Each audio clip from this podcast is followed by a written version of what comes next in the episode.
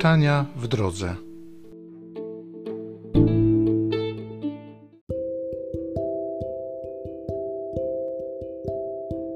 Z dziejów apostolskich. Gdy liczba uczniów wzrastała, zaczęli heleniści szemrać przeciwko Hebrajczykom, że przy codziennym rozdawaniu jałmużny zaniedbywano ich wdowy.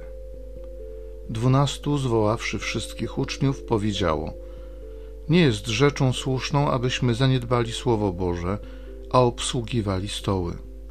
Upatrzcie zatem, bracia, siedmiu mężów spośród siebie, cieszących się dobrą sławą, pełnych ducha i mądrości. Im zlecimy to zadanie.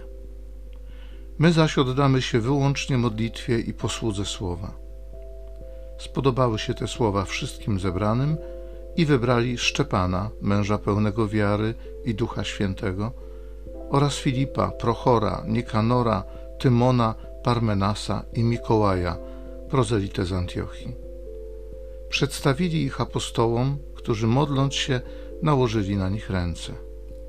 A Słowo Boże szerzyło się, wzrastała też bardzo liczba uczniów w Jerozolimie, a nawet bardzo wielu kapłanów przyjmowało wiarę.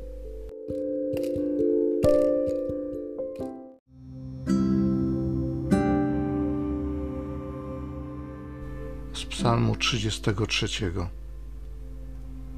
Okaż swą łaskę ufającym Tobie. Sprawiedliwi radośnie wołajcie na cześć Pana. Prawym przystoi pieśń chwały. Sławcie Pana na cytrze. Grajcie Mu na harfie o dziesięciu strunach. Bo słowo Pana jest prawe, a każde Jego dzieło godne zaufania. On miłuje prawo i sprawiedliwość. Ziemia jest pełna Jego łaski. Oczy Pana zwrócone na bogobojnych, na tych, którzy oczekują Jego łaski, aby ocalił ich życie od śmierci i żywił ich w czasie głodu. Okaż swą łaskę ufającym Tobie.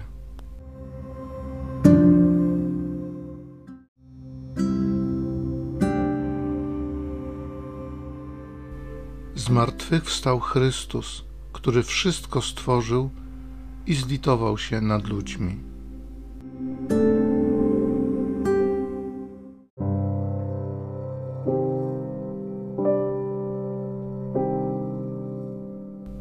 Z Ewangelii według świętego Jana.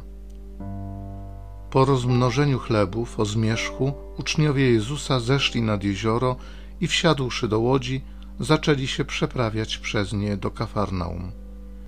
Nastały już ciemności, a Jezus jeszcze do nich nie przyszedł. Jezioro burzyło się od silnego wichru. Gdy upłynęli około dwudziestu pięciu lub trzydziestu stadiów, ujrzeli Jezusa kroczącego po jeziorze i zbliżającego się do łodzi i przestraszyli się. On zaś rzekł do nich: To ja jestem, nie bójcie się. Chcieli go zabrać do łodzi, ale łódź znalazła się natychmiast przy brzegu, do którego zdążali.